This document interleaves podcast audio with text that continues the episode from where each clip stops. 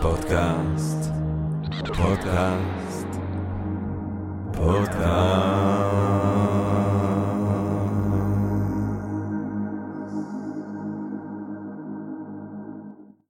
טוב, גבירותיי ורבותיי, ברוכות וברוכים הבאים לפודקאסט של Think and Ring Different, פודקאסט למי שאוהב לחשוב ולשתות. אני ג'רמי פוגל, ואנחנו רוצים להתחיל עם רגע של הודיה לעצם היש, לעצם המציאות, שמאפשרת לנו למרות הכל ובהינתן כל אלה להיפגש כאן למען הרחבת הדעת, העמקת התודעה, גירוי ואולי אף סיפוק הסקרנות, אולי רגע של חסד, אולי רעיון נשגב ככה פתאום, סתם ככה, כולנו ביחד בעברית. ועל הדרך אנחנו גם אומרים תודה לסמסונג תל אביב, שבבונקרים שלנו אנחנו מקליטים את הפודקאסט הזה שלנו. טוב, גבירותיי ורבותיי, אנחנו רוצים היום בעצם לחשוב על תקשורת. על אמצעי התקשורת, לחשוב על גם הפעולה הזאת שאנחנו עושים עכשיו. ואתם יודעים, בערך כל דבר שאנחנו חושבים עליו כאן בפודקאסט שלנו, מוביל אותי לפתיח שיש בו את סוקרטס. חבר ותיק, סוקרטס, אם אתה שומע, חבר ותיק של הפודקאסט. ואני רוצה לצטט איזה ציטוט של סוקרטס מהפיידרוס, שבו הוא מביע את החשד שלו מפני הכתב. ואומר סוקרטס, שכן פיידרוס יש בה בכתיבה צד נורא. ובה הוא ממש דומה לאמנות הציור. הרי גם יצירותיה של זו מתייצבות לפניך כאילו יש בהן משום חיים. ואולם כשתשאל אותן כל שאלה, תתחשנה בחגיגות רבה, כאילו הם יהיו בשקט. הוא דינו של חיבור, אתה מודה בנפשך שהוא מדבר מתוך תבונה, ואולם לכשתשאל אותו על כל דבר מדבריו, מרצונך לעמוד על פירושו של הכתוב, הרי הוא אה, מציין לך תמיד את אותו הדבר עצמו. ויתר על כן, לאחר שיכתב ויתגלגל כל חיבור בעולם כולו, ובמידה שווה ימצא בידיהם של המבינים ובידי אנשים שאינו יאה להם, ואינו יודע לענות, לא למי שראוי לתשובה, ולא לאחרים. ושעה שמוצאים בו דופי, מגנים אותו שלא בצדק, זקוק הוא תמיד לאביו שיבוא לעזרתו, הוא עצמו אינו מסוגל להתגונן או להיחלץ מן הצרה. זאת אומרת, המילים האלה שהן לכאורה חכמות כשהן בכתב, הן בעצם סתומות. אתה רוצה לשאול שאלה, הן לא יודעות לענות. יש איתן בעיה, הן צריכות את אבא שכתב אותן, הן לא יודעות לענות לבד. סוקרטס לא סומך על כתב. הכלי תקשורת הזה, הדי חדשני יחסית בזמנו של כתב, זה לא משהו שהוא אמין. הדבר היחידי שמבחינתו אמין זה שיחה חיה. התלמיד של אפלטון בכלל ייקח את זה אה, אה, במטאפורה היפהפייה הזאת, שנבואה של המסך. אה, משל המערה, אנשים תקועים רואים צלים על קיר, וזה שקר, וזה עולם של צל, וזה אולי עולם המסך, זה אולי כלי התקשורת של הכתב כמו שאנחנו מכירים אותו היום, בדיגיטציה של תרבות האנושית. איך אנחנו אמורים להעביר מידע? איזה סוג של כלי תקשורת? יש בו יותר אמת, יש בו פחות אמת? איפה השקר? איפה האמת? איך הדברים האלה משתנים בהתאם לסוגים, הפלטפורמות השונות שמתפתחים?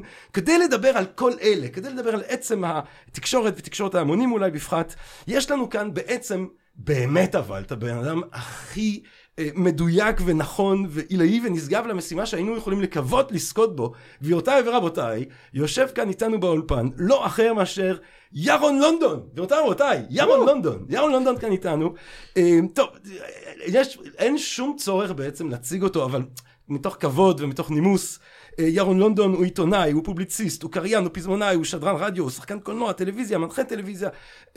מהגדולים והחשובים שהייתה לתרבות העברית המתחדשת. מהגדולים הכי גדולים שרק יכול להיות.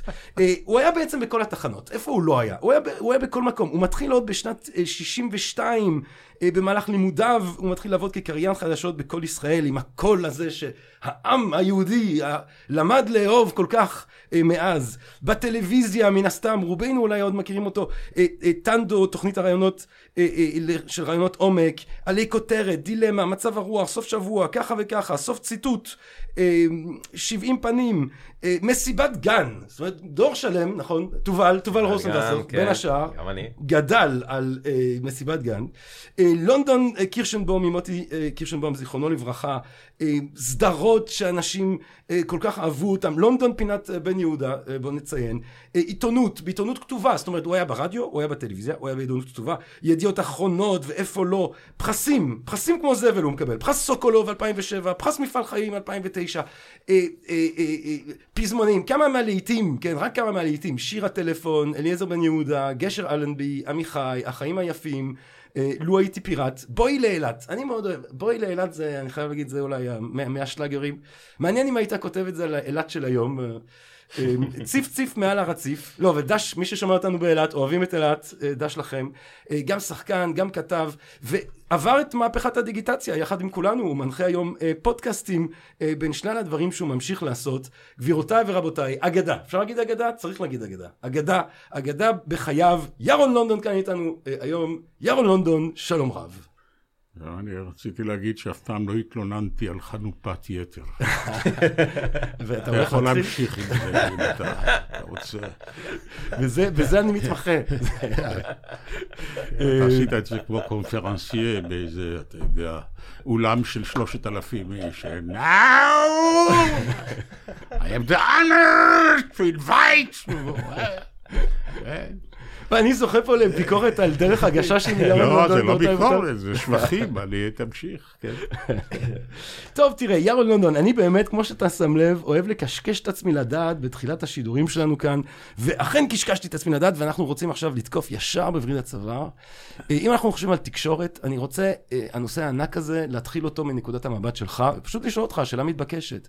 מה ירון לונדון הוא מבחינתך, או היא מבחינתך, תקשורת? זו שאלה שאף פעם לא הייתי שואל מרואיין. היא בלתי אפשרית. ראשית, זה מחשבה, אתה יודע, לפילוסופים רחבי מבט, שינתחו את... התשובה המיידית היא, השאלה היא למה כוונתך בתקשורת? על גדר תקשורת, מה היא? וככה אתה מתחיל לבלבל את המוח. אז אני יכול לספר על איך אני מכיר את התקשורת. במובן הפשוט ביותר, כפלטפורמה של העברת היגדים, אם אתה רוצה. התחלתי, התחלתי אולי כשהייתי ילד קטן בקריקטורות, הייתי, ראיתי את עצמי כמאייר. אבא שלי שהיה שחקן תיאטרון, אבל הייתה לו כנראה יד טובה לרישום, הראה לי איך מציירים סוס. סוס, שני עיגולים, שזה הירכיים של הסוס, מערכת השרירים הקדמית והאחורית שלו. ואחר כך קשת בצורת זנב, ועוד קשת אחת בצורת צוואר סוס, והרי לך סוס. והרעיון הזה שבאמצעות אה, קווים פשוטים אתה יכול אה, לדמיין חיה. אה, מצא מאוד חן בעיניי, הייתי בן חמש, שש, ואז התחלתי לצייר עדרי סוסים. מה אתה אומר? והפכתי למאייר, ואבא שלי משום מה אהב קרטונס אמריקאים, הוא לא ידע לקרוא אנגלית אני חושב. אבל הוא היה קונה בחנות של אבא של מירי, של נילי מירסקי, המתרגמת הגדולה, שאביה, או אולי סבה, היה בעל חנות ספרים רוס, לרוסית באלנבי.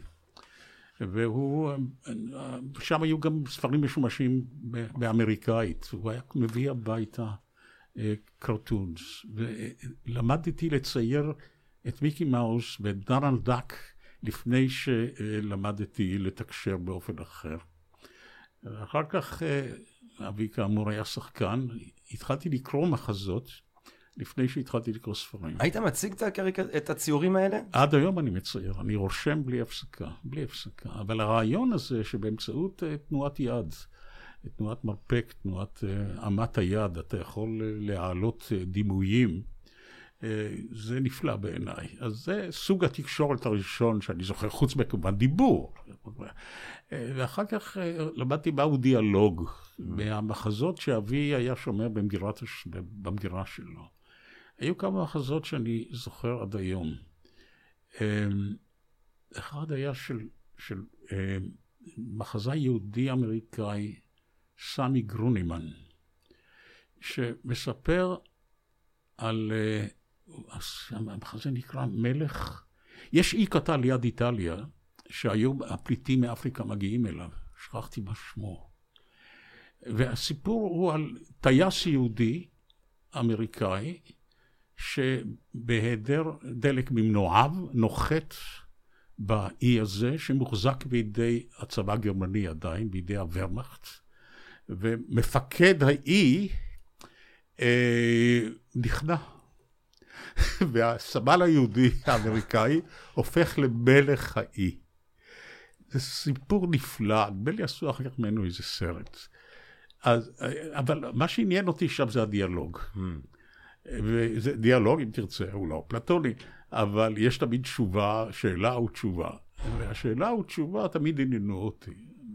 והתחלתי להיות, אני חושב, חקרן מילדותי. חקרן ורכלן. אתה יכול להעיד... למפדוזה, אנחנו חושבים? מלך למפדוזה, מלך למפדוזה, זה נקרא. ואתה יכול להעיד, אנחנו עשינו הכרה אתמול או שלשום, כן. שאני כבר יודע איפה נולדת ואיפה כן. למדת, כן. ומה עיר המוצא של אימא שלך, נכון. וכמה שפות דיברה עמך. ומה עבר עליה בתקופת מלחמת העולם השנייה. ואני חושב ששעות הצוותא שלנו הם אולי שלושת רבעי שעה בערך, בסך כן. הכל. לא, לא, אתה חכם, כן. אה, אז זה, זה זה הביא... האמת, ההתחלה הזאת עם סוקרטס זה מאוד מתאים, כי זה הציור של הסוסים והדיאלוגים, זה שילוב... פעם ראשונה שאני חשבתי על זה. כן. פעם ראשונה שאני חשבתי על זה, אבל... אז את שואלת על תקשורת, אז אה, הנטייה הזאת להתקשר לבני אדם מיד, לשאול את עצמי מי הם ומהו הסיפור שלהם. הסיפור תמיד מתחיל בביוגרפיה, במה הם עוסקים, אה, מה טיבו של עיסוקם. ומה אני יכול ללמוד ממה שהם יכולים לספר לי על עיסוקם. זה תקשורת. עכשיו, הצדדים העיוניים של תקשורת, התחלתי לעיין בהם מאוד מאוחר, אני מאוד שטחי בתחום הזה. אז קראתי את מרשל מקלוהן ואת האמירה שלו המפורסמת, שהמסר הוא, המדיום, המסר וכדומה, ונתתי דעתי על העניין הזה, וזו שאלה מאוד מעניינת בגלל ההתפתחויות הטכנולוגיות שלדעתי אה, חוקרי התקשורת לא מדגישים אותם די. ועל זה אפשר לדבר קצת, אם אתה רוצה. בטח, בבקשה. אז uh, אני, אני אדבר ככה באופן אסוציאטיבי לגמרי, אם אני גורר אותך למחוזות שלא התכוונת אליהם, או שהם משעממים אותך, אז תפסיק אותי, אני לא אעלב בכלל. Uh, תראה, חשבתי על... הג, הגעתי לרדיו ב-60, אגב, לא ב-62, hmm. בפינת האולפן הייתה מכונה ישנה שנקראה wire recorder. זה מכשיר הקלטה על סליל של תיל. המכונות ההקלטה הומצאו על ידי אדם ששמו אולסן, נדמה לי, שהיה דני, אה, נדמה לי בסביבות 1928. לפני זה אפשר היה להקליט קול, אדיסון כמובן, עם ה... נדמה לי הפלטה של דונג שלו, שעליה הוא חקק את הקול מתוך ה... ממברנה של. דרכה אני מדבר היום, אבל ב, כמובן בשכלול גדול. וזה היה מכשיר שייתכן מאוד שהיה עוד בתקופת המנדט, ברדיו המנדטורי שנוסד ב-1939. כאשר אתה רצית ברדיו שאני הגעתי אליו להקליט משהו, ההקלטה הייתה על מכשיר הקלטה עם סרט דק, עשוי מחומר פלסטי, אפילו אתה זוכר אותו בוודאי, אם רצית לערוך את מה שהקלטת, השתמשת בפס מתכת שבו היה חריץ עמוק, וחתכת בפועל ממש, פיזית, את סרט ההקלטה והדבקת אותו עם פלסטר כזה. כך היו עורכים את הרדיו כמובן באותם שנים. הרבה שנים. ומכשיר ההקלטה הראשון שראיתי היה של חברה שנקרא קודלסקי פרילי, חברה שוויצרית אם אינני טועה, והייתה איתה מכונה כבדה למדי, ודאי שקלה 12 קילו. כשאני ככתב צעיר הלכתי להקליט מישהו בביתו, נלווה אליי טכנאי כדי להפעיל את מכונת ההקלטה. עכשיו, מה פירוש הדבר במונחים אה, עכשיו אה, תיאורטיים? אה, שהקול שה, האמיתי של הציבור, העם, כל השוק, היה נדיר. אתה לא יכול, לא היו טלפונים. אה, כשאני נכנסתי לרדיו, אני זוכר במקרה את המספר, היה טלפון קווי אחד לשבעה עשר איש. מכונות הקלטה לא היו, טלפונים סלולריים כמובן שלא היו. כלומר, איך השדרן היה מביט על עצמו? הוא היה מלך בתוך ארמון של זכוכית, בתוך אולפן.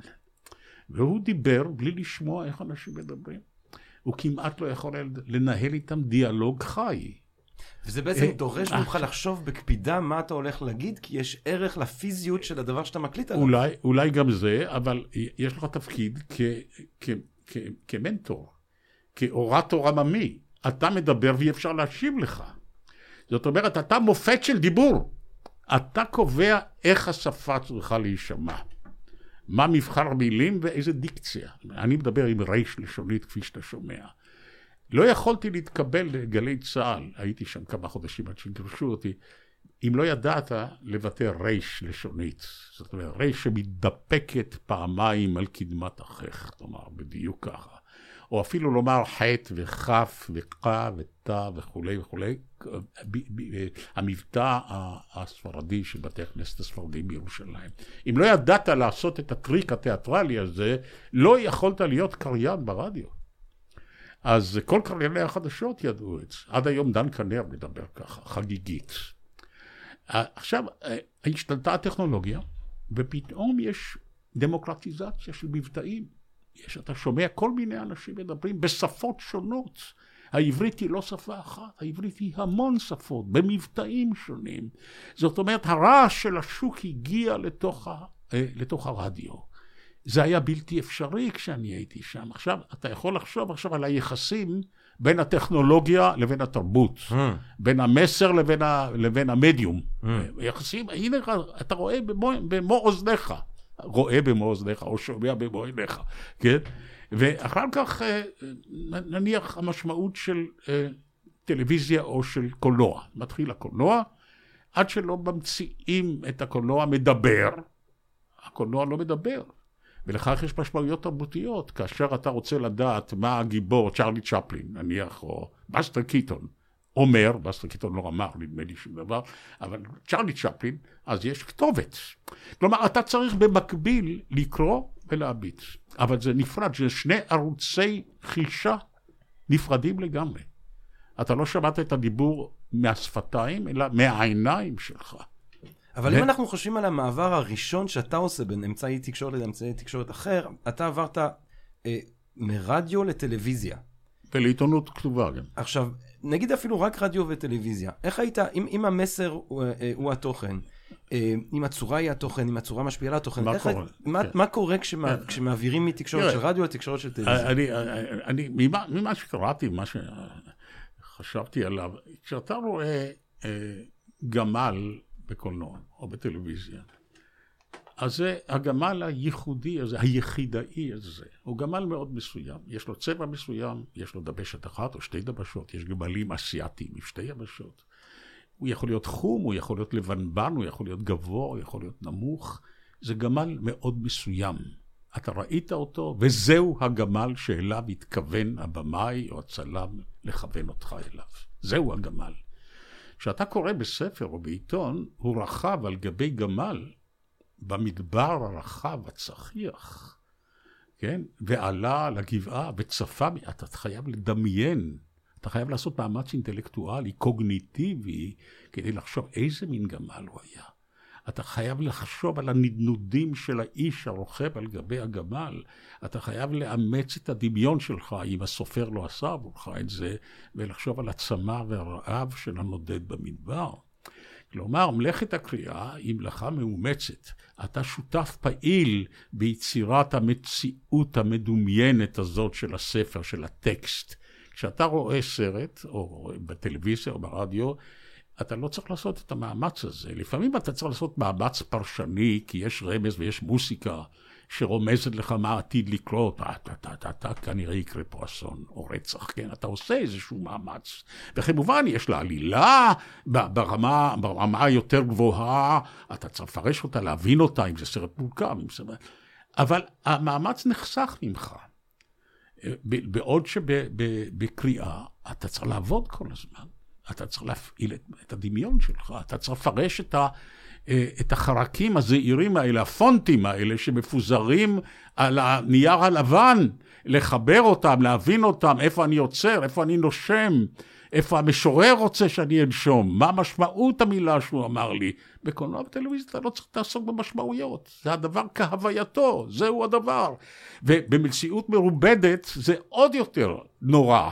אתה חושב שאתה בתוך המציאות הזאת. Mm. זאת אומרת, הרי לך הקשר המסוים בין הקוגניציה או בין התרבות לבין המדיום, אה, לבין הטכנולוגיה. ואני חושב של... יש כמובן חוקרי תרבות שכותבים על זה, מדברים על זה, ודאי יש רבים כאלה שאני פשוט לא קראתי, אני לא יודע. אבל ממה שאני קורא, יש לי תמיד תחושה ש... אה, שהצד הזה מוזנח. מדברים על תרבות, מדברים על כל מיני דברים שקשורים בתרבות, על, על, על, על עיתונות, ולא חושבים אה, מה, מה השפיע על השינוי. מה שהשפיע זה בראש ובראשונה הטכנולוגיה. טכנולוגיה זה המניע. הטכנולוגיה, בוודאי. היה אם היה עולה על הדעת שאנחנו היינו יורדים למרתף הזה פה ב... על יד הקר... בקריה לבניין טמפלרי עתיק, ויושבים בקלי קלות כזאת, בעזרת מערכת אה, דיגיטלית שערכה אולי 300 דולר, אני יודע. כן. ואולי ישמעו... אותי. לדעתי קצת יותר. אולי יותר, אבל לא הרבה יותר. כן. לא הרבה יותר, אולי אלף דולר. כן. לא יותר. וישמעו אותנו, אני יודע, אלף איש או שלושים אלף איש. כן. זה, זה הרי מדהים, זה פשוט מדהים, לא, זה היה חושב, בלתי אפשרי. אני חושב שהדיגיטליזציה של התרבות האנושית היא כנראה, אה, היא המהפכה הכבירה ביותר, אולי מאז המהפכה, אה, לא רק התעשייתית או המדעית, מאז המהפכה החקלאית שמכוננת את עצם הסיביליזציה האנושית. אני חושב שמה שאנחנו מתחילים לחוות עכשיו, זה תחילתה של אנושות אחרת. כן, יש כאלה שחושבים ככה, כן. אה, אבל, אבל אם אני, אז אם אנחנו נחשוב באמת על האופן שבו דיגיט, של, של דיגיטליזציה של תוכן משפיעה, או, או דיגיטליזציה של אמצעי תקשורת משפיעה על תוכן, אתה, אתה יודע, אתה בשנות ה-60 אתה עושה רדיו, והנה אנחנו, עברו 62 שנה איכשהו, ואנחנו יושבים ואנחנו עושים פודקאסט. אתה חושב, חוץ מהעניין הזה של הדמוקרטיזציה, שמישהו עם כל השגיאות דיבור שלי לא היה מגיע אולי להיות הזה ש... והמבטא הצרפתי. והמבטא נכון. הצרפתי. אה, חוץ מדמוקרטיזציה מסוימת של, של כלי תקשורת, אין, אין שום, אין, יש עוד השפעות ב, ב, ברמת סוג התוכן? אה, אולי, אולי החוסר פורמליות, כי בגלל שיש כל כך הרבה, אז אנשים, אתה יודע, היום בפודקאסטים יכולים לדבר בצורה מאוד לא פורמלית. ברדיו, כשאני התחלתי, אה, היה נימוסים מסוימים, שבאו ביחד עם. המבטא, ביחד עם החגיגיות, כן? אה, אבל אני לא חושב, תראה, כשמוטי קירשמן ואני, ששנינו בערך באותו גיל והתחלנו את הקריירה באותו זמן, אה, התחלנו בלונדון בקירשמן, תוכנית ששודרה 13 שנה, 14 שנה. אחד המסרים שלנו, לא, לא, לא חשבנו על עיצובה, על הפורמט, אבל תוך כדי עבודה אה, וידאנו מה אנחנו מרגישים. קצנו בחגיגיות. קצנו בחגיגיות. רצינו לעשות תוכנית טלוויזיה שבה יראו גם את התפרים של הבגד. Hmm. ולא אכפת לנו כל כך אם בגלל תנועת מצלמה לא מוצלחת יראו את הצלם. אה, ולא, ואם איחרתי לאולפן, שיראו שאיחרתי לאולפן. ואם אני מצונן, אז אני מצונן. ואם אני מתרגש, אז אני מתרגש. כן, אבל אה, חבר'ה, זה נגמר העניין הזה של גבירותיי ורבותיי, הנה וולדי קירשנבאום בירון לונדון, די, די, עזוב אותי. ונמאס לנו גם מ... יש לנו ידיעה בלבדית, גם זה אגב, יש לנו ידיעה בלבדית. מעולם לא הייתה ידיעה כזאת. ידיעה כזאת לא שמעתם מעולם. איש מעולם לא דיבר על מה שאנחנו הולכים לגלות לכם עכשיו. נתניהו עומד למשפט. עזוב, עזוב אותי, עזוב אותי, עזוב אותי עם הדברים האלה, לא יכול לשמוע את זה יותר. שום דבר לא חדש. הכל היה, הכל דומה. ותפסיק לנסות לזעזע אותי, למשוך את תשומת ליבי בעזרת הרמת קול, או בעזרת, אה, אתה יודע, איזה מטאפורות טיפשיות. עזוב אותי, עזוב, עזוב, רצינו לדבר כמו בני אדם. דוגרי. אה, במידת האפשר, אתה יודע, כן, כן, דוג, דוגרי גם במובן הצורה. כן. איך אנחנו, איך אנחנו מתייחסים זה לזה, איך אנחנו... כן התלבשתם יפה. אם היית רואה מה אני לובש מתחת לחגורה או מתחת לשולחן, אה, כפכפי קרוקס, אז לא היית אומר את זה, אבל כן, על זה שמרנו, על הז'קט הזה, כן. בסדר. על העניבה גם. כן. גם על העניבה, שיש סגנון, אבל אתה יודע למה, בגלל הכרס. רצינו להסתיר את הכרס, אז אמצעי אחד להסתיר אותו זה גובה השולחן, כמובן. והדבר השני, אתה לובש מקטורן, ז'קט, אז זה קצת מסתיר לך את הכפלים של הכרס, אז זה הסיבה. פורמט. אנחנו רוצים להיות יפים, גברים יפים. לא, ברור, תראה, ואכן, כאילו, אני חושב שאנשים אה, נהנו מה... א', זה מן הסתם אחת מהתוכניות הפופולריות, אבל שלך ובכלל, אה, אתה אמרת פורמט.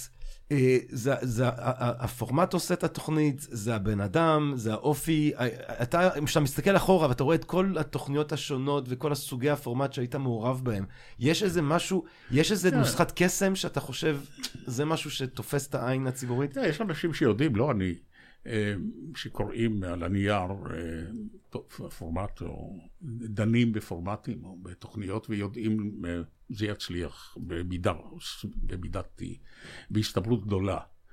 המנהלים של ערוצי, המנהלים המוצלחים של ערוצי השידור, אבי ניר למשל, הוא כנראה יודע מה הוא עושה.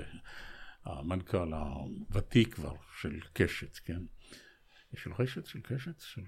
קשת, לא כן, קשת, כן. אה, תמיד, אז אני אומר, זה שקיבל מכות מ... כן. דודו. מדודו, כן, בנוח. אה, הוא כנראה יודע טוב מאחרים מה ילך, איזה פורמט ילך. אני מוכרח לומר שאני לא יודע, אני תמיד מפקפק. אני לא יודע. היו לך פורמטים שאתה מסתכל בדיעבד ואתה אומר, what the hell was I thinking? אה, אני אספר לך על איך נולדה מסיבת גן. אה. זה סיפור יפה. כל ה... בא, אליי אדם ששמו מיכאל כהן אלורו. הוא ישראלי, ממוצא טוניסאי, המשפחה שלו דובר צרפתית אגב. משפחה של, של טוניסאים שקיבלו חינוך צרפתי מעולה כזה. הוא היה הנדסאי באולפני הרצליה, הוא היה מומחה לתקשורת המונים, לאנטנות וכדומה, ונשלח כמה פעמים לאפריקה הדוברת הצרפתית להקים שם רשתות טלפונים וכדומה, והוא ראה תוכנית בטלוויזיה הצרפתית, שהנחה אותה, שכחתי, אבל אני יודע עליו הכל חוץ משמו. הוא היה זמר אופרטות צרפתי, ואחר כך התחתן עם מי שנשיא צרפת השיא. אה, אה, וגזל אותה ממנו, מה שמו היה? עזוב, נו, זה רכילות, לא חשוב. אה, ז'אק מרטן. ז'אק מרטן. אה, ז'אק מרטן. אקזקטמה. אז זה של ה... נו, וואלה, וואלה. רק שאני אגיד לך את השם אז. אשתו התחתנה עם... עם הזאתי של... עם נשיא צרפת כן. וכולי, אבל כאילו, אחרי צרפת- שהוא השיא אותה, אבל עזוב, לא אני אגיד לך. משהו, בינינו, בקטע כן. של צרפתים לא מעריכים את הנשיא שלהם אם אין איזה סיפור. ודאי. הם חייב... אז הוא- זה שהוא התחתן עם המורה לספרות, הם אוהבים. זה שיש לו, מיטרן היה את הילדה, הם אוהבים את זה. הם רק הצליחו, הם רק התחילו לאהוב את פרנסואה הולנד ברגע שמסתבר שהוא היה בלילה נוסע ב... כן, זה סיפור פנטסטי. זה הם אוהבים, זה הם אוהבים. כן. האיש גורם להם ה- האיש להרגיש... היפה והמשעמם הזה, זה הוא נראה כמו מורה בפרובנס, אתה יודע. זה גורם להם להרגיש לא אמריקאים. אז בקיצור, ז'אק מרטה, הייתה לו תוכנית עם ילדים. שהילדים באים ושרים שירים שירים. שירים, אני מסתכל לך כן. את השם, כן. אז, אה, אז הוא רצה לעשות תוכנית כזאת. המשפחה יושבת באולם ומגירה דמעות של אושר כשהילד בן השש מצליח L'École des fans. L'École des fans, זה השם של התוכנית. לכל דבר. כן, אה, התזמורת אה, עומדת לרשותם, והם לומדים לשיר שיר ידוע, פופולרי, והמשפחה כן. אני הייתי- מתרגשת. הייתי רואה את זה כשהייתי ילד. כן, אז, אז זה כזה. וזה זה מאוד לא עניין אותי. והוא בא אליי, בא אליי שאני אנחה את זה. למה אני? הוא אמר כי לא מצאתי מישהו אחר שהסכים, פחות או יותר. ואז פיתחנו ביחד, הוא היה הקברניט, תוכנית של שיחות עם ילדים. אני, אני לא ידעתי לראיין ילדים. הגיש, התאמנתי בדו-שיח קונטרוברסלי. כן, זהו. כלומר, שאתה מנסה לגלות את האמת על ידי הבכת המרואיין. עכשיו, עם ילדים אין צורך. ילדים לא משקרים בדרך כלל, ואם הם משקרים אתה מיד תופס למה הם משקרים, את המערך הפסיכולוגי שמביא לזה, אה, מפחד או רצון לרצות, הכל שקוף אצל ילדים מאוד. והייתי צריך להתאמן בלראיין ילדים. ואני, בעניינים האלה אני קצת, אני לא איש רציני, באמת לא, אבל בעניינים האלה אני רציני. לוקחים את העבודה ברצינות. אמרתי, אני לא יודע לראיין ילדים, אני רוצה להתאמן בלראיין ילדים. אז התחלתי לקרוא פסיכולוגיה של ילדים קצת. מה אתה אומר? כן, כן, איך, איך ילדים חושבים, מה ילדים מבינים, כי אני הייתי אבא לא מוצלח במיוחד, ופה אני, יש לי הזדמנות שנייה לתקן את הדברים במידה מסוימת. הלכתי לגני ילדים עם מצלמה, הלכנו, ואני התאמנתי בלראיין ילדים. ו... אבל היה משהו בממליז, קוראים לזה בצרפתית, הדרך שבה, אולי לא רק בצרפתית, אמהות מדברות עם ילדיהם. נה נה נה נה נה, מה אתה רוצה בננה ל... וכולי וכולי, וזה מרתיע אותי תמיד, תמיד הרתיע אותי. עם הילדים שלי דיברתי בלי שום התפנקות. אה, מה אתה רוצה? אתה רוצה לאכול את זה, או אתה רוצה לאכול? אתה רוצה ל... בואו קח שוקולד. זאת אומרת, כל עניין בואו קח שוקולד קטן, אני מתעב, אני לא יודע למה. ואני לא אוהב שמנמיכים את השפה כדי שילד יבין. זה היה גם ככה בילדות שלך? דיברו איתך תכלס גם בבית? או היה לך... אני לא חושב שדיברו איתי. בדור שלי לא כל כך דיברו עם הילדים. כן. ואני לא כך רציתי לדבר עם ההורים שלי. בגיל 14 כבר עזבתי את הבית לפנימייה, אני לא, לא יודע. לא, אני חושב שההורים שלי היו נחמדים, הם דיברו איתי, אבל אני לא זוכר איך דיברו כן, איתי. כן, כן, אני כן. מניח שדיברו ככה, כמו שמדברים ילדים. עכשיו הייתה, בדיעבד יצרתי תיאוריה, אמרתי, איך אתה לומד שפה, או איך אתה לומד בכלל? על ידי זה שיש גריד כזה, של דברים שאתה מבין, ושם מנצצות, מנצנצות נורות. והנורות האלה מתחברות זה עם זה ויוצרות רשת, רשת של הבנות. אם אתה, אומרים לך בתוך משפט שתי מילים מובנות, מוכרות לך, במילה אחת שלא מובנת, אתה מסיק מהי משמעותה של המילה הלא מובנת מתוך המילים המובנות. נכון? ככה אנחנו לומדים. ואמרתי לעצמי, אפילו לא אמרתי לעצמי, פיתחתי את זה באופן אינטואיטיבי. אני, אני אדבר איתם כמו שמדברים עם אנשים מבוגרים, ברוך, עכשיו, אם אני אקרא בעיניים שלהם, שהם לא הבינו מה אמרתי, וקל מאוד לקרוא, אני אחזור למשפט, אבל בלי לומר להם, בלי להקדים, אני רואה שאתה לא הבנת את מה שאמרתי, אז אני אעשה את זה יותר פשוט בשבילך, יוסי. לא. אני חוזר על המשפט באותה אינטונציה, פחות או יותר, אבל במילים אחרות, אולי פשוטות יותר, וככה בעצם גם אנחנו מדברים. אנחנו בדרך כלל לא אומרים משפט נחרץ אחד. הנה, אני עכשיו מפרש את מה שאמרתי קודם. כל הזמן אנחנו מפרשים את המשפט הקודם. Mm. אז זה לא רק עבודה עם ילדים, תמיד אנחנו מדברים ככה. אעשה את הדבר הזה כך גם עם ילדים. אני אדבר איתם דיבור קולח, אני אף פעם לא אומר להם, אה, לא הבנת, אז אני אחזור. אלא אני אחזור באופן אחר, שונה במקצת, מובן אולי יותר, פשוט אולי יותר, ואת, וככה השיחה תקלח מבלי שאני מתקן את הילד, לא מלמד את הילד וכדומה. זה יותר מכובד. אתה כך מכבד גם את הילד בן החמש. הוא מרגיש, הוא משוחח, הוא איש מבוגר, הוא ילדה מבוגרת, הוא אישה מבוגרת, כן? והם משוחחים איתו כשווה אל שווה. אני רוצה לשמוע את חוות דעתך. אה, אתה לא יודע מה זה חוות דעת. אני רוצה לשמוע מה אתה חושב. מה אתה חושב על זה, מה שאמרתי מקודם? ולא, אה, אה, לא הבנת מה זה חוות דעת, אוקיי, אתה מבין? וזה יצר אופן של שיחה שכנראה היה חדש. על כל פנים, מבקרי, המבקרים של הטלוויזיה, או מי שדן בתוכניות טלוויזיה, ציין את זה תמיד לטובה. זאת אומרת, לונדון המציא, המציא, או נקט אה, שיטה של דיבור גלוי עם ילדים, שיוצרת שיחה מעניינת איתם. אז, ו, וכך ביחד עם מיכאל כהן הלור, היינו, הקלטנו שתי תוכניות ביום, עבודת פרח. כי ילדים בני חמש, שש, אתה מחבר אותם למכשיר אה, הקלטה, מכשיר שידור, ובדיוק, והפרוג'קטורים מחממים אותם, ורע להם, ורוצים הביתה, ורוצים לאימא, ואימא, אימא, זה... הם לא מבינים את הכללים. עבודת פרח, באמת מתישה. ומיכאל לקח, אני יודע, שלוש, ארבע, חמש שעות של הקלטות, ותמצת אותם באולפן ל-25 דקות, ונכנסנו שם את ג'וליאן שגרן, הליצן וכולי, ויצרנו תוכנית שכנראה הייתה באמת חד פעמית. כן. עכשיו, לא הצליחו להמשיך בה. אני חוזר עכשיו לשאלה שלך, מה יוצר תוכנית? כנראה שבמקרה הזה, במקרה הזה, אני מאוד התאמתי, כי היא גדלה עליי, כי פיתחנו אותה ביחד. כן. וכנראה שקשה היה למצוא מחליף שישמר את אותה רוח של תוכנית. אני לא אומר שהייתה טובה, או אני לא אומר שאחרים עשו עבודה לא טובה. כן. אני אומר, לא, את עובד, זה, אבל עובדה היא שזוכרים אותה. את זה כן. אי אפשר היה משום מה, עובדה שאין כן. תוכנית כזאת. וזה לא מובן מאליו, כי היה אפשר לחשוב שאתה יכול להיות אה, אה, נוכחות אה, מרתיעה, כאילו לבני אדם בכלל ולילדים בני חמש בפרט. אני שומע על זה מדי פעם, ובאמת כנראה שזה נכון. אני לא יודע למה, אגב. אני לא מבין למה. אני לא מבין למה, אבל זה נכון. מה אתה אומר, תובל, הוא מפתיע, אה, ירון לונדון? זה הפעם הראשונה שאתה פוגש אותו ככה... אותי לא, אני יכול להבין אולי לילדים, אולי זה, יש איזה אי התאמה בין השפה, בין המשלב, בין ה...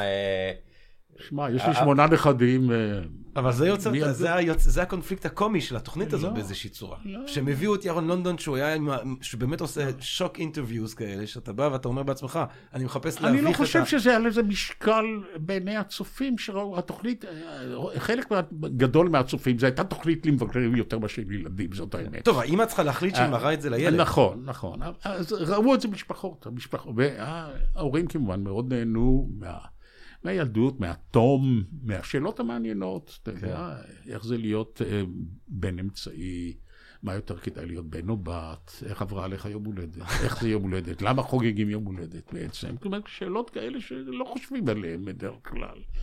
זה מה שמדהים, זה שהמובן מאליו מפסיק להיות מובן מאליו כשזה ילדים, כי המובן מאליו עוד לא כל כך הספיק להפוך למובן מאליו. כן, היום מדברים עם ילדים באופן שונה, דברים רבים השתנו. אז היה בזה כנראה ממד חלוצי איזשהו, אני לא יודע מהו. אבל אבל אבל זה פורמט שהצליח. אני דווקא מעניין אותי... אה, איפה נכשלתי? פורמט, הכישלון הגדול שלך במובן הזה של אה, פורמטים. אז, אה, פעם יזמתי, יז- יזמתי הרבה מאוד פורמטים. אה, אחד מהם נקרא ינשופים, אחר כך אה, את השם הזה ינשופים, בגלל הקשר ללילה כמובן, אה, ולחוכמה, כן. לקחו גם יזמים אחרים, אני לא זוכר כמה תוכניות שלילה קראו להם ינשופים. אבל קראו ינשופים, ובה רציתי לעשות ניסיונות בבני אדם. כל מיני ניסיונות פסיכולוגיים, או פסאודו-פסיכולוגיים, עם כמה צוות קבוע של אנשים, אה, ביניהם היה אסי דיין בין היתר, אה, ועשיתי איתם כל מיני ניסויים, ושוחחתי איתם עליהם, על חייהם, על תגובותיהם. חשבתי שזו הייתה תוכנית שוס מבריקה, וואו, וואו, וואו. אה, 15 תוכניות הורידו אותה מהמסך. אז זה לא עבד בתור טלוויזיה. זה לא עבד בתור טלוויזיה, וזה היה כישלון מוחלט. אני, אני מתפלא שאחרי זה בכלל אפשרו לי ליזום תוכניות אחרות ולאו. טוב, כישלון אחד מתוך אה, רצף של הצלחות. לא, היו נסלח. עוד, היו עוד, היו, היו עוד, היו עוד. אני רק לא, כנראה, אני לא זוכר אותם, כי אני לא אוהב לזכור אותם. אני רוצה לשאול אותך משהו קצת, אם, אם, אם דיברת, הדגשת בעצם כשניסית לאפיין את האופן שבו ה, אה, ה- התוכן משתנה בעקבות הטכנולוגיה וההתפתחות הטכנולוגית, דיברת על דמוקרטיזציה. כן. אמ, אבל יש גם משהו שקורה מעניין באמת בפוליטיזציה של אמצעי התקשורת היום, בהשפעה שלהם על הפוליטיקה. אה, אומרים, אתה יודע, אני שמעתי ביטוי מעולה על אה, תקופתו של טראמפ, שאולי עוד אה, חס וחס תחזור, The reign of error. זאת אומרת, עידן הפייק, ה false news, הסופיזם הדיגיטלי הזה, זה, וזה שכל אחד יכול לעשות תקשורת, זה גם, מצד אחד זה דמוקרטיזציה, מצד שני זה מאפשר גם לקולות שאין להם שום בקרה או מנגנון כלשהו של אחריות. אתה- שואל אותי שאלה שהרי המונים כבר השיבו עליה, נכתבים על זה מאמרים בכל יום, בכל העיתונים. ואין לי שום דבר חכם נוסף, אה, רק אימה גדולה, אני מוכרח לומר. זהו, זה, אה, רציתי לשאול באמת אה, איך אתה חווה את, ה, את, ה, את אני- העולם אני- החדש אני- הזה אני- של אני- הניו אני מדיה. מרגיש, ראשית כל, אני אני הרי מודאג בעיקר בגי- בגין ההתפתחויות בחברה הישראלית.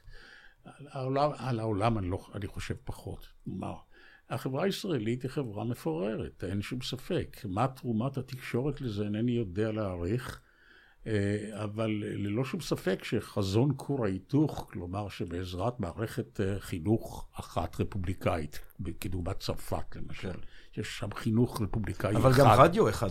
ורדיו. אחד וכולי, אנחנו ניצור עם אחד, ונגשר על אה, אלפיים שנות פזורה. אה, זה לא עובד, זה לא עבד, וזה כנראה גם לא יעבוד. אה, אבל בשבילי זה אכזבה, כי אני גדלתי בדור שבאמת האמין שפה ניצוק אה, עם אחד שיש לו תרבות בעלת מכנים משותפים רבים. המכנה המשותף היחיד זה הדת היהודית. עכשיו, ברגע שגם בתחום הזה, כתוצאה מעידן הנאורות או הרפורמציה, אה, גם בתחום הזה של האמונה יש התפוררות. אז מה בעצם נותר? יש, וגם אה, זו חברה גם אה, מאוד לא סולידרית. היא סולידרית רק בתקופת מלחמה. אה, היה פעם סופר... טוב, תודה לאל, לא חסרות מלחמות. זה נכון. היה פעם, לא חסרות, נכון, תודה לאל. היה פעם עיתונאי צרפתי שעבד בארץ הרבה שנים, שמו היה מרק הלל. הוא עבד ברדיו איתי. אני זוכר אותו מפני שהוא היה חיגר. והוא כתב ספר, ישראל danger de paix, ישראל בסכנת שלום.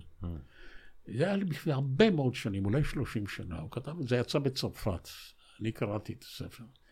ושם הייתה נבואה שהיום רבים מחזיקים בה, שמה שמחזיק את, ה, את התלכיד הישראלי הוא האיום הערבי. כאשר לא יהיה איום כזה, אז בעצם לחברה הישראלית לא יהיו הרבה מכנים משותפים.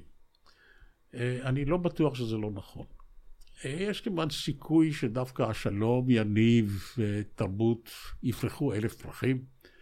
ובכל זאת השפה העברית, שזה מכנה משותף, בעל חשיבות חזק, עצומה. מאוד. עצומה. זה מה שיצר את, ה, את העבריות החדשה. את ה, תראה את היוונים, אתה יודע, הרי היוונים הגדירו את עצמם, למרות שהם ערי מדינה שונות סביב השפה, כל מי שלא יווני הוא ברברי. ברברי, ודאי. כן, כן. כי הוא אז- ברבר. נכון. אז אה, באמת השפה העברית זה המלט החזק ביותר. והאימה מפני הערבים זה המלט השני בחשיבותו, אבל אולי הראשון בחשיבותו. אבל אולי באמת אנחנו חושבים שוב במונחים של דמוקרטיזציה ו- ו- ושל אה, ריבוי קולות, האם בדיעבד אתה לא יכול להסתכל אחורה ולחשוב שהכור היתוך וגם הביטוי שלו באמצעי התקשורת, זה לא כל כך היה אה, ליצור איזושהי תרבות מאוחרת, יש, יש מאין שנזוקת מכל מיני קבוצות, אלא ביטוי ל- ל- לכוח, להגמוניה מסוימת שמשליטה את עצמה. ודאי, אבל זה תמיד ככה, תמיד יש מאבק בין אליטות ותמיד יש תרבות אחת. אפילו בארצות הברית, אתה יודע, היום ה- הוואספס, הצעד- הצאצאים של יוצאי אירופה בתוך אמריקה, שהם עדיין הרוב, אה, פוחדים פחד מוות מהלטיניזציה של ארצות הברית, כן? אה, והפרוטסטנטיות, שהקתוליות מתגברת, מספר הקתול מתגבר. ודאי, יש אימה כזאת מפני הזר, מפני האחר, מפני אובדן ההגמוניה. אה, אז פעם הוושפ האלה פחדו מפני היהודים ממזרח אירופה, אם אתה רואה את ה... החוקים האלה של, אה, של ההגירה בארצות הברית אחרי מלחמת העולם הראשונה, אה, הקווטות וכדומה, זה ווילסון, הליברל הגדול, הוא זה שיצר אותם. אתה רואה את האימה מפני הזר בארצות הברית, ב- אה, בכפוף למספר המהגרים. כאשר מספר המהגרים עולה, מתגבר, אז פתאום מתחילים חוקים כדי לחסום את זה. כל מיני חוקים. אז גם אנחנו פוחדים. מה זה אנחנו? תראה, אני לפעמים חושב על העובדה, שהיא לא מציירת אותי במיוחד, אבל שאני נמנה, אני נמנה עם קהילה, אם, אם נסווג אותה על פי ילידי הארץ, לפני מלחמת אה, הקוממיות, דוברי עברית, כשפת אם. יש 0.25% כאלה בתוך Hmm. האוכלוסייה. אז כמובן שמי שזוכר את הבריטים כמוני, הטומי הבריטי עדיין נכנס לבית כדי לעצור את אבא שלי בשבת השחורה, יש לו זיכרונות אחרים לגמרי ממי שעלה מצפון אפריקה בשנות ה-70. באמת, הטומי הבריטי בא אה, אצלך הביתה? ב- בטח, בשבת השחורה. במקרה גרנו בבית שבו אה, חי אה, מפקד המודיעין של ההגנה בתל אביב, שמו היה אפרים קרסנר. אחר כך קראו לו אפרים דקל, שקיבל ידיעה על השבת השחורה, על המעצרים האלה, 24 שעות לפני שהבריטים הכריזו על עוצר, והצליח לברוח לחיפה ולברוח מהארץ בבגדים של אישה. אבל כל דיירי הבית שלו היו איכשהו חברים בהגנה. כל אחד היה חבר בהגנה אם הוא היה מעבר לגיל מסוים. אבא שלי היה שחקן, היה, היה, היה בעל אה, ידיים שמאליות כאלה, שאם הוא היה מחזיק אקדח הוא היה הורג בוודאי את כל, את כל משפחתו לפני שהוא היה פוגע באויב. אז הוא אולי לא התאמן ביריות באקדח, אבל גם אותו עצרו והוא ישב איזה חודשיים ברפיח. יחד עם דוד שלי שגר איתנו באותה תקופה. מי שיש לו זיכרונות כאלה, כמובן שונה בעולם האסוציאציות שלו ממי שבא בשנות ה-70 מצפון אפריקה, או מי שבא מפולין בתקופת גומולקה. וכולי. אז, אבל זה, אלה הבדלים שחשבתי שאנחנו נתגבר עליהם. כלומר, תהיה פה שפה משותפת, תהיה פה איזו החרבה, אבל אני רואה שזה לא קורה בדיוק. יש uh, גורמים גורמים פוליטיים שיש להם חשיבות עצומה כנראה ביצירת האקלים, שלא מציעים דרכים כיצד לצמצם את הפערים הסוציו-אקונומיים, אלא אה, כל הזמן מנגנים על העובדה הנכונה שהבדלים כאלה קיימים, ומאשימים את הקולטים בצרתם של הנקלטים. כן, הקולטים אשמים בצרתם של הנקלטים במידה רבה מאוד. עכשיו, כמו שאומרים, אתם, הדור שלכם, fucking. הרי אתם מכניסים את המילה fucking. כן. ומה אתה רוצה לעשות? איך, איך סוגרים על פני הפריירים האלה? או, פה זה כבר מדיניות חברתית וכלכלית, שאת הפירות שלה אנחנו רואים, אם אנחנו רואים אחרי דור, או שניים, או שלושה דורות, וצריך להתעקש עליה, צריך להחליט מה אנחנו רוצים. אז זה לא אומרים. אוקיי, מה עושים? להעלות את מס הכנסה ולהעביר תשלומי העברה יותר גדולים למשפחות גדולות, לשפר את החינוך, איך לשפר את החינוך, לפתוח עוד סמינרים, לדרוש ממורים להיות משכילים יותר, אתה מוכן לשלם את זה, אתה רוצה בתי ספר פרטיים, בתי ספר פרטיים דתיים, בתי ספר דתיים לטבע או לאומנות, מה אתה רוצה לעשות? fuck you. מה אתה, עזוב אותי כבר עם הסיפורים על המעברות. שאני מכיר בהם, מודה בהם, יודע אותם, מאשימים אותי כי אני אללי אשכנזי.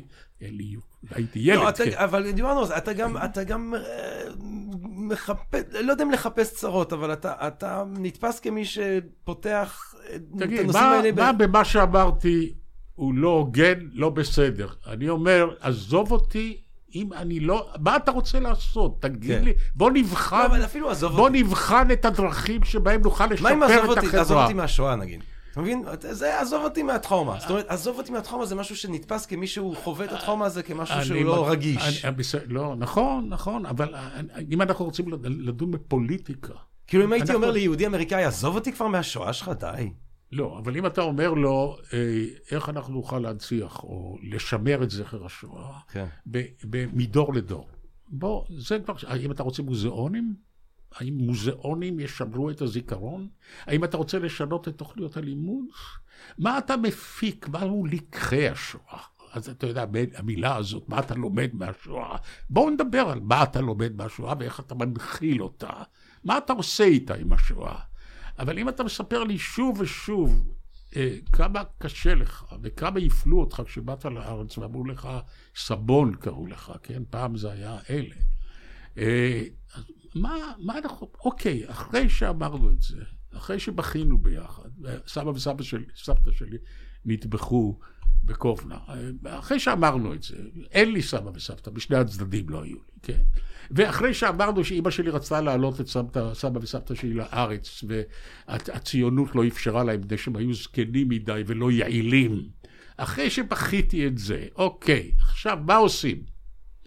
אז מה עושים עם הפער הסוציו-אקונומי, מה עושים עם הפריפריה, מה עושים עם מערכת ההוראה- שהיא לא מספיק טובה, מה עושים עם משפחות של עשרה ילדים שהאם לא יכולה בשום אופן להנחיל להם מה שנדרש בעידן המודרני, היא לא יכולה לעשות את זה, בעיקר כשהאבא הוא תלמיד ישיבה ולא עובד, אי אפשר.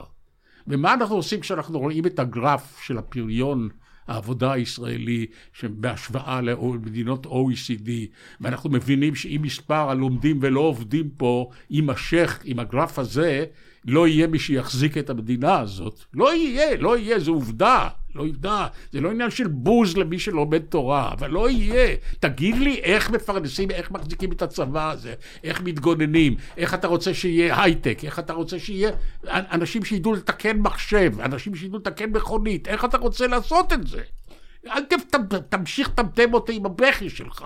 אז אם אני אומר על זה, אומרים, הוא לא רגיש, לא זה, אני רגיש מאוד. לא, נגיד ספציפית לעניין החרדי, אבל דווקא משום. אבל דווקא משום שאני רגיש לכל הרוחות והשדים, אני דואג לנכדים שלך ולנכדים שלי, מה יהיה? כן. מה יהיה? לא נוכל לחיות פה, זה לא צחוק. לא, עם דאגה אני שותף לדאגה. זה- לא, לא, כן, לחרדה לא, אפילו. כן, לא, אני, אני, תציע לי דרך. בוא נדבר על הדרך. טוב, נו, זהו, אבל לא יעזור לי, הרי גם מה ש... תכף יעלו עליי. אבל אני רגיל לזה, לא אכפת, באמת. אה, אני רוצה, אני רוצה להבין משהו כזה. אני הסתכלתי על כל מה שעשית, אה, וזה מטורף. יש לך, דחף, אם דיברנו על סוס, יש שם, אה, יש סוס דוהר שרוצה, שעושה עוד ועוד ועוד ועוד. ואתה יודע, ועכשיו גם אתה עם העניין הזה של, של הנחיית פודקאסטים, ולהיכנס גם לעולם החדש הזה של הדיגיטלי. מה, זה, הסוס הזה עדיין, אה, הכוח דהירה הזה, הכוח סוס הזה, איך הוא, איך... לא, כוח אין. לא בא לך, לא בא לך, כאילו, יאללה, אני אשב, אני אשתה קפה. אני בן 82, אני בן 82. אני לא, אני לא רוצה להשתעמם. תראה, חלק גדול מבני גילי, אה, החברים הקרובים שלי, לדעתי מחציתם מתים כבר. מתים, כן. מתים בפועל, מתחת לאדמה. כן. הריבות אוכלות את בשרם, כבר גמרו. כן. החלק האחר אה, הוא מאוד משועמם, או לפחות משעמם, הוא כבר לא משתנה. יש עוד כמה שיש בהם איזה זיק של רצון להסתער, או לפחות לבעוט, או לפחות לרקוע ברגל, אתה יודע, או לפחות לצרוח קצת. לא רבים כבר. אני לא יודע, לא יודע. איך זה מרגיש, איך זה מרגיש להיות בן 82, תגיד? זה כמו, אני שם, ראיתי את ג'ורג' אריסון אומר לפני כמה זמן, שהוא אומר, אני, אני מרגיש עדיין כמו שהרגשתי בגיל 12, רק הגוף לא משתף פעולה, אבל בפנים זה אותו, זה אותו הדבר בפנים? לא, לא. תראה, אה, אה, יש הסיפור הנוח הזה, שבו מנחמים את הזקנים. אה, נכון שהגב שלך כפוף, הזיכרון כבר לא פועל כל כך כפי שהיה, וכואב, תמיד כואב משהו, מבקרים הרבה, יושבים הרבה על ספסלים ליד חדר הרופא ומחכים לתור. אבל יש נועם בזקנה, אתה חכם יותר, אתה, יש לך פרספקטיבה, אתה יודע מה נכון ומה לא נכון, מה חשוב ומה פחות חשוב. ואם מתמזל מזלך ויש לך גם ילדים ונכדים נחמדים, אתה מביט עליהם גדלים, ותמיד הפרחים פורחים, ותמיד השמש זורחת, ותמיד השמש שוקעת, ולשבת על הספסל ולפזר פירורים ליונים, כמה זה יפה. fuck you. שקרנים מזוינים. אתה יודע מה דיוגנס מסינופה היה אומר הציניקאי? הוא אומר, כל הצרות מוצאות את מקלטן בזקנה. איפה? שמע, תשמע. כן, מה, זה קשה? זה חרא. אוי ואבוי. זה חרא. אוי, לא. זה חרא גמור. אוי ואבוי. אתה, כל, מסביבך אנשים סובלים. פה חבר שלך... חולה. כן, כן, פה חולה, לבקר אותו, ופה לבית חולים, ופה שמעת על ההוא, מת. מה אתה אומר, הוא מת, אה? להתאבל עליו, ללכת לבית... הוא לא מספיק קרוב אליי, אני לא חושב שאני אלך לבית קברות. זה גם רחוק, בית הקברות, וגם שמש, והאור שלי רגיש לשמש הים תיכונית. אני לא... יסלחו לי בוודאי, אז אני אבוא לשבעה, אבל... מה יהיה בשבעה? כל הקרובים שלי, אני לא מכיר אותו והם לא מכירים אותי. מה אני אשב שם ואגיד, אה... ואז ישאלו אותי, תגיד, מה אתה זוכר ממנו? אני אומר, אני לא זוכר כלום. אני לא זוכר כלום. אין לזה זיכרונות בבית הספר, וזה... וואלה, היינו פעם בטיול בזה, בנגב, אני זוכר, והיה קר. והוא אמר, לי חם. וואו. ובואו נראה תמונות של המשפחה. יאללה שלי.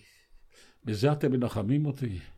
לא, זה לא טוב. לא, אבל אתה בא לנחם אותם. זה לא, כן, בסדר, אני ממלא את חובותיי. תשמע, אני חבר טוב, אני ממלא את חובותיי, אני מנומס, פחות או יותר. וכן, אני עושה מה שצריך, אבל אני לא אז מוכן... אז אתה לא ממליץ, ירון, אתה לא ממליץ על גיל 82. לא, אני לא ממליץ על גיל 82. לא, אבל האופציה השנייה, האופציה השנייה זה לעזוב מוקדם. לפעמים אני חושב שזו האופציה עדיפה. כן.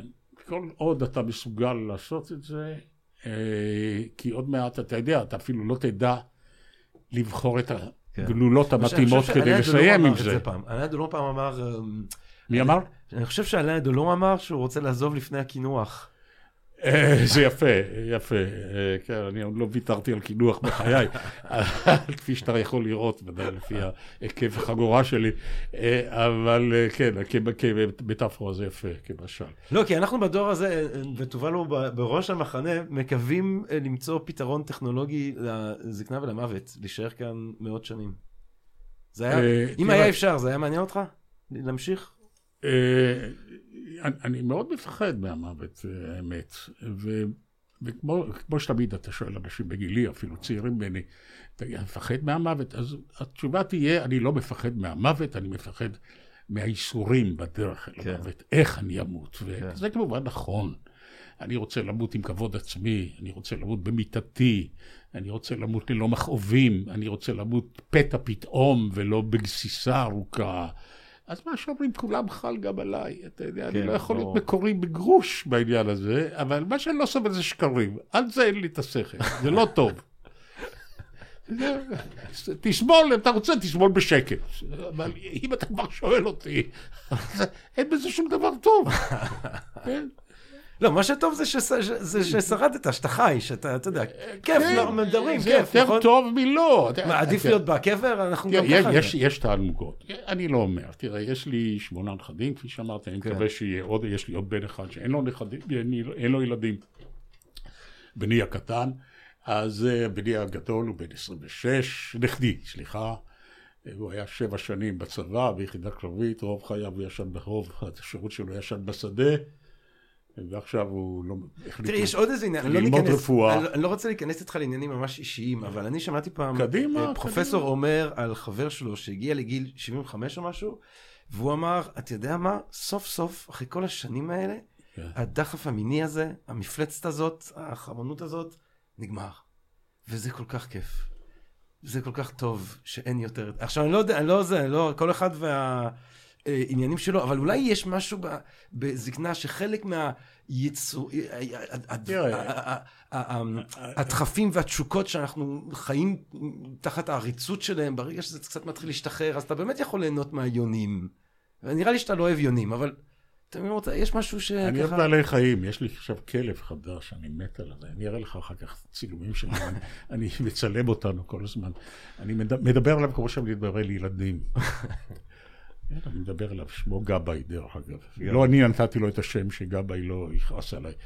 אה, גבאי, לקחנו אותו ממעון לכלבים חוסים בגליל. הוא היה כלב משוטט, והוא כלב נהדר, הוא כל כך צמא לאהבה, אני מת עליו.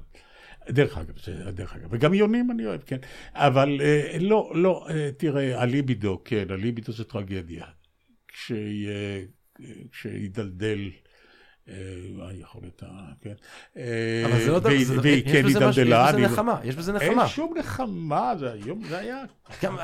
זה היה המניע הגדול, זה היה... כל כך הרבה תסכול, כל כך הרבה תסכול בא עם הליבידו הזה. אתה רוצה וזה לא הולך וזה לא פה, ופתאום אין, זהו, משוחרר. לא- אתה לא משוחרר. לא, אני לא משוחרר, אני אדם מיוסר.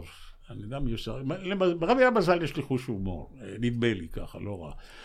אני מביט על זה קצת בעין שלישית, ואני אומר, אה, אתה פתטי.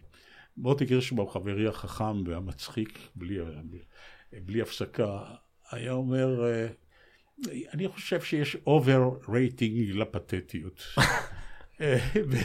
והיינו נכנסים לאולפן והייתי מדמה את החברים שלנו, החברים לעבודה, שצעירים ממנו במחצית גילי וגילו, ככה, והיינו מנתחים את המבט שלהם. ואני הייתי אומר לו, תראה מוטי, הגברים אומרים, הלוואי שהם ימותו בדרך לאולפן ויפנו מקום.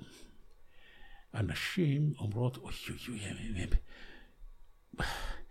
נצטרך להנשים אותם, כי תראה, הוא קבוצת... זאת אומרת, הם דאגו לנו, אנשים דאגו לנו, זאת האמת.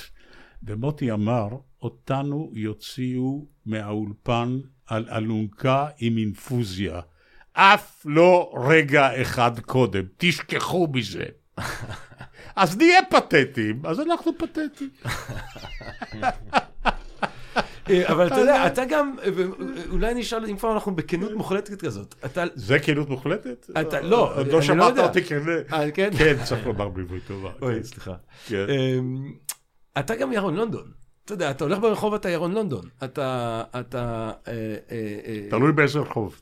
כן. לא, יש בזה, יש בזה, יש בזה כיף, אתה מוצא בזה... אתה יודע. בוא תגדיר את הדברים טוב יותר. בעובדה שאני פנים מוכרים? כן. אה, א', הם הרבה פחות מוכרים היום משבעבר. אה, זאת אומרת, אני יכול לעבור רחובות שלמים בלי כאילו שאף אחד ישלח לי מבט, ישלח בי מבט, ואני יכול לעבור ברחובות אחרים, בסביבות אחרות, שזה יהיה אחרת. זה, זה לא, אני לא דודו טופז במובן הזה, על ירחמו. אה, לא, תשמע, אף פעם, יש, יש לי חברים לעבודה, עמיתים, שהפער זה בין פרצופם בטלוויזיה לבין uh, פרצופם ברחוב, ללא איפור, בלי שהם לובשים את המקטורן, בלי שהמחיצה הזאת מגוננת עליהם, uh, פשוט גרמה להם לפיק ברכיים, לאי נעימות, לחוסר ביטחון. איך ישפטו אותי פנים אל פנים, כן. uh, יעשו את ההשוואה. Uh, אני לא רוצה שיגשו אליי, אני לא רוצה לתת חתימות. אבל אז לא זה, לא, לא זה שמזהים, לא, זה יותר אני, עניין של הכרה. לא, הבנה שעשית בעולם הזה דברים מרגיש, גדולים. לא, שטויות, לא עשיתי דברים גדולים בכלל.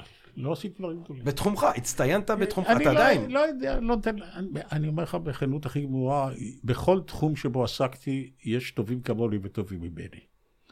יש מראיינים לא פחות ואולי טובים ממני. יש כותבים לא פחות ואולי טובים, ויש טובים ממני. אה, יש בעלי קולות טובים ממני, כל, בכל תחום יש טובים ממני. נכון שעסקתי בהרבה מאוד תחומים, בעניין הזה אני מעט יוצא דופן. בחוסר המנוחה ובנדידה בין אה, מידיה שונים וכדומה. אבל בכל היתר, בכל עניין יש טובים ממני. ולא, אף פעם לא הרגשתי אחרת, ולא חשבתי, לא חשבתי שזה יהיה הייעוד שלי, ולא חשבתי שאני הולך לקראת איזו מטרה. אני הלכתי בעקבות העניין שלי. אה, ניסיתי לעשות דברים שלא ישעבבו אותי, שיסקרנו אותי. רציתי לנסות, להתנסות בניסיונות חדשים, אם אפשר. בדרך כלל יזמתי משהו ואחר כך נבהלתי שיזמתי אותו, אבל אז שיתפתי פעולה עם מישהו אחר שכבר לקח את המעמסה והמשיך בה. ככה זה תמיד, תמיד מחזורים כאלה. אני הוגה איזה רעיון לפעמים, ואז אני אומר, וואי, איזה רעיון מדליק.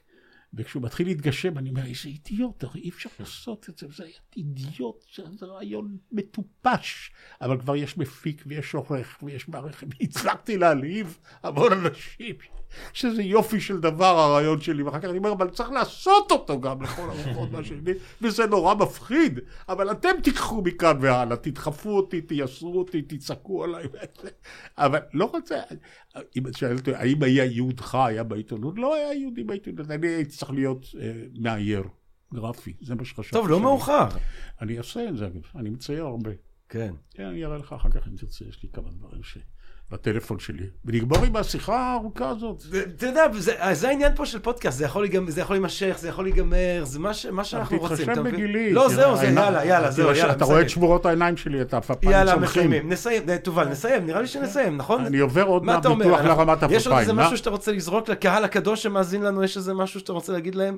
יש איזה, אפשר לסיים. אתה למדת בישיבה משהו? לא, זה קהל קדוש, הקהל לא, הקהל של הפודקאסט. אבל המילה הזאת, הקהל הקדוש, לקוחה מהוואי. אבל פה יש לה משמעות אה, אוקיי, אה, פועמת. לא, יש לנו באמת קהל מאוד איכותי, ירון. מי אמר שלא? מה אכפת לי? לא אכפת לו. אני אוהב לדבר את עצמי לדעת, אנחנו יושבים פה...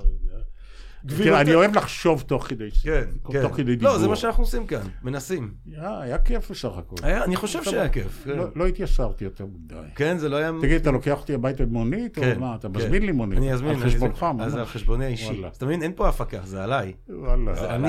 מה אתה אומר? אפילו, אולי תובל, אולי תובל יעשה את זה. אני לא גר כל כך רחוק, אבל יש לי כאבים בכף הרגל הימנית. ירון לונדון, גבירותיי ורבותיי, אנחנו נזמין לו מונית, רק שתדעו שהוא יחזור הביתה בשלום.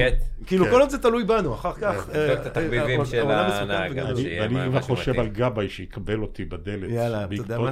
טוב שיש גבאי. טוב, ירון לונדון. תודה רבה רבה לך על השיחה המרתקת הזאת, אה, וגם תודה רבה לכם, לקהל הקדוש שלנו, מקווה מאוד שנהנתם מהפרק הזה, מהפרקים שנמשיך להקליט בהמשך, בעזרת השם. מה אני אגיד לכם בינתיים? כל טוב, רק בריאות, תהנו מכל רגע שאפשר. כאילו, מה עוד, נכון ירון? מדאם זה מסייר. מדאם זה מסייר, מרסי בוקו. תודה רבה, אה, רק בריאות, אהבה רבה, ונשתמע.